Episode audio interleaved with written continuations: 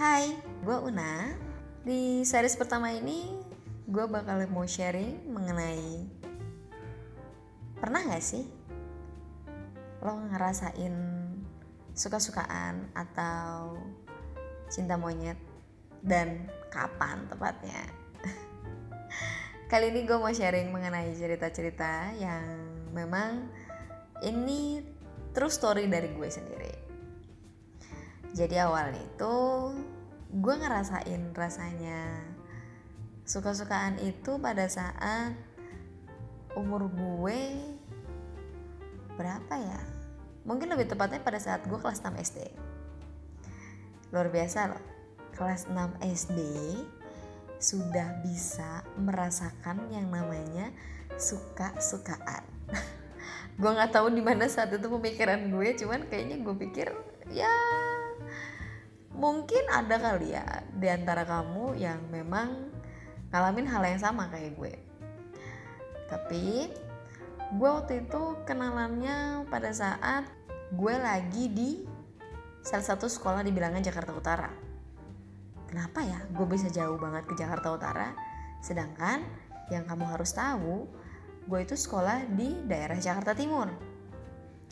Dan pada saat itu kebetulan kegiatan sekolah gue lagi berkunjung ke sana, yaitu salah satu ekstrakurikuler eh, seni bela diri di sekolah kita mengadakan latihan gabungan bersama seni bela diri di Jakarta Utara. Di situ gue mengenal sosok pria asik. Gue mengenal sosok anak laki-laki kali ya bisa kita sebut, yang notabene-nya saat itu kategorinya ganteng nih, ya kan? Ganteng, bersih, sipit, ya eh, pas tuh ya kan? Gue curi-curi pandang, dia curi-curi pandang, sampai pada akhirnya kita kenalan. hmm, finally gue harus kan gue kenalan sama dia gitu. Terus sam, uh, terus akhirnya saat itu sih pertemuan pertama cuma kenalan ya. Ternyata udah menjadi sebuah rutinitas di sekolah gue, itu setiap dua minggu sekali pasti berkunjung ke sekolahnya dia ataupun sebaliknya. Nah, kita ketemu nih untuk yang kedua kalinya. Ketemu untuk yang kedua kalinya. Masih ngobrol-ngobrol ala-ala anak kecil gitu kan ya, cari-cari pandang, main-main dan segala macamnya lah seperti itu. Terus pertemuan ketiga, pertemuan keempat, pertemuan kelima, sampai pada akhirnya kita tukeran nomor telepon. Dulu ya nomor telepon itu cuman bisa buat S M S, nggak bisa buat WhatsApp. Ya handphone dulu deh, itu udah alhamdulillah banget kelas enam S D udah bisa pegang handphone. Sampai pada akhirnya gue menjalin suatu hubungan sama dia. Di saat, gue lupa sih tepatnya dia nembak gue tuh kapan, tapi dia bilang yuk kita pacaran. Dan disitu gue memutuskan ya udah yuk gitu, dengan gaya-gaya anak kecil yang jawabnya ala kadarnya. Nah setelah itu, setelah itu um, di saat gue menjalin hubungan sama dia, semuanya fine-fine aja. Gue merasakan yang namanya uh, apa ya, kesenangan dengan teman laki-laki kali ya, senang diperhatiin, senang di senang diajak ngobrol dan senang diajak main gitu.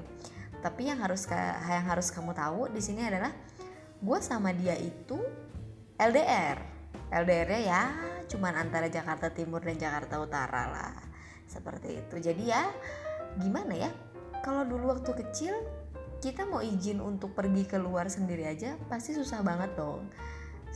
Terus mikirnya dan mikirnya tuh apa ya, takut gitu, takut buat pergi sendiri, takut diculik lah, takut apa, kan dulu kan banyak banget tuh orang tua yang suka ngomong kayak gitu kan ya. Terus akhirnya eh, pada saat kita mulai merasa sudah lama kali ya, sudah lama di S M A, di S M P. Di S M P, gue lupa sih kejadian tuh sampai kelas berapa. Akhirnya gue coba mulai berbohong nih. Gue coba mulai berbohong untuk pergi sendiri. Nah, dulu tuh gue sering banget main ke jada, eh, ke salah satu mall di Jakarta Utara. Nah, gue ketemuan sama dia di situ dari mall buka jam sepuluh sampai gue mall tutup jam sepuluh gue berbalik. Alasan gue sih sekolah dan kerja kelompok saat itu, atau bisa bisa, bisa juga gue bilang latihan bareng-bareng gitu kan.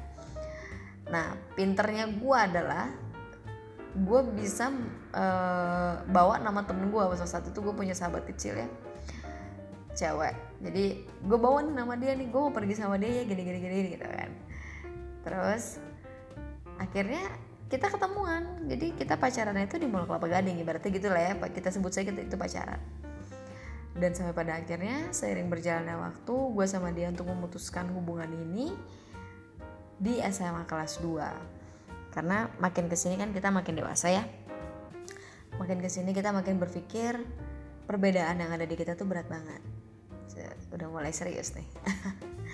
Sebenarnya sih kalau kalau dibilang berat banget pasti. Sebelumnya gue minta maaf banget. Di sini gue tidak mau menyangkut Sarah, ras, uh, Sarah lah ibaratnya. Jadi tapi apa ya? Kalau gue bilang gue bilang memang perbedaan ini sangat sangat sangat jelas adanya, dan kita coba bertahan sampai sekian lama.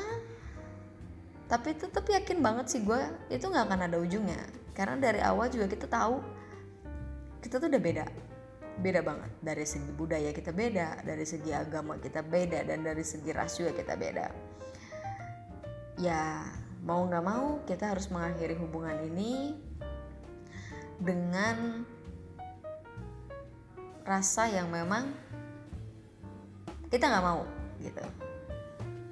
Tapi ya kita berpikir ya kalau kita terusin juga gak akan ada ujungnya. Gue gak akan sebut dia beragama apa dan gue beragama apa, tapi intinya seperti itu. Terus akhirnya pada saat itu dia memutuskan gue via S M S. Dulu tuh kan ya, dulu tuh kan gak ada yang namanya WhatsApp, gak ada yang namanya video call. Jadi ya semuanya berjalan seperti itu. Dan disitulah pertama kali gue merasakan yang namanya gue sakit hati, gue sedih, gue gak mau makan, dan segala macamnya lah. Tapi buat gue itu sesuatu yang sangat-sangat berharga buat gue, yang sangat-sangat senang kali ya kalau gue bilang, karena itu uh, apa ya, pengalaman kecil gue yang memang gak tahu semua orang bisa ngalamin atau enggak gitu. Dan menurut gue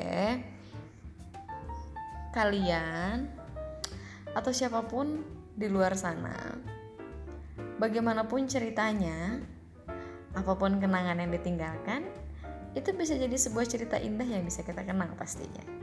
Jadi jangan pernah lupakan masa lalu, tapi jadikan masa lalu sebuah pelajaran. Sekian dulu ya, sampai ketemu di seri selanjutnya. Dadah.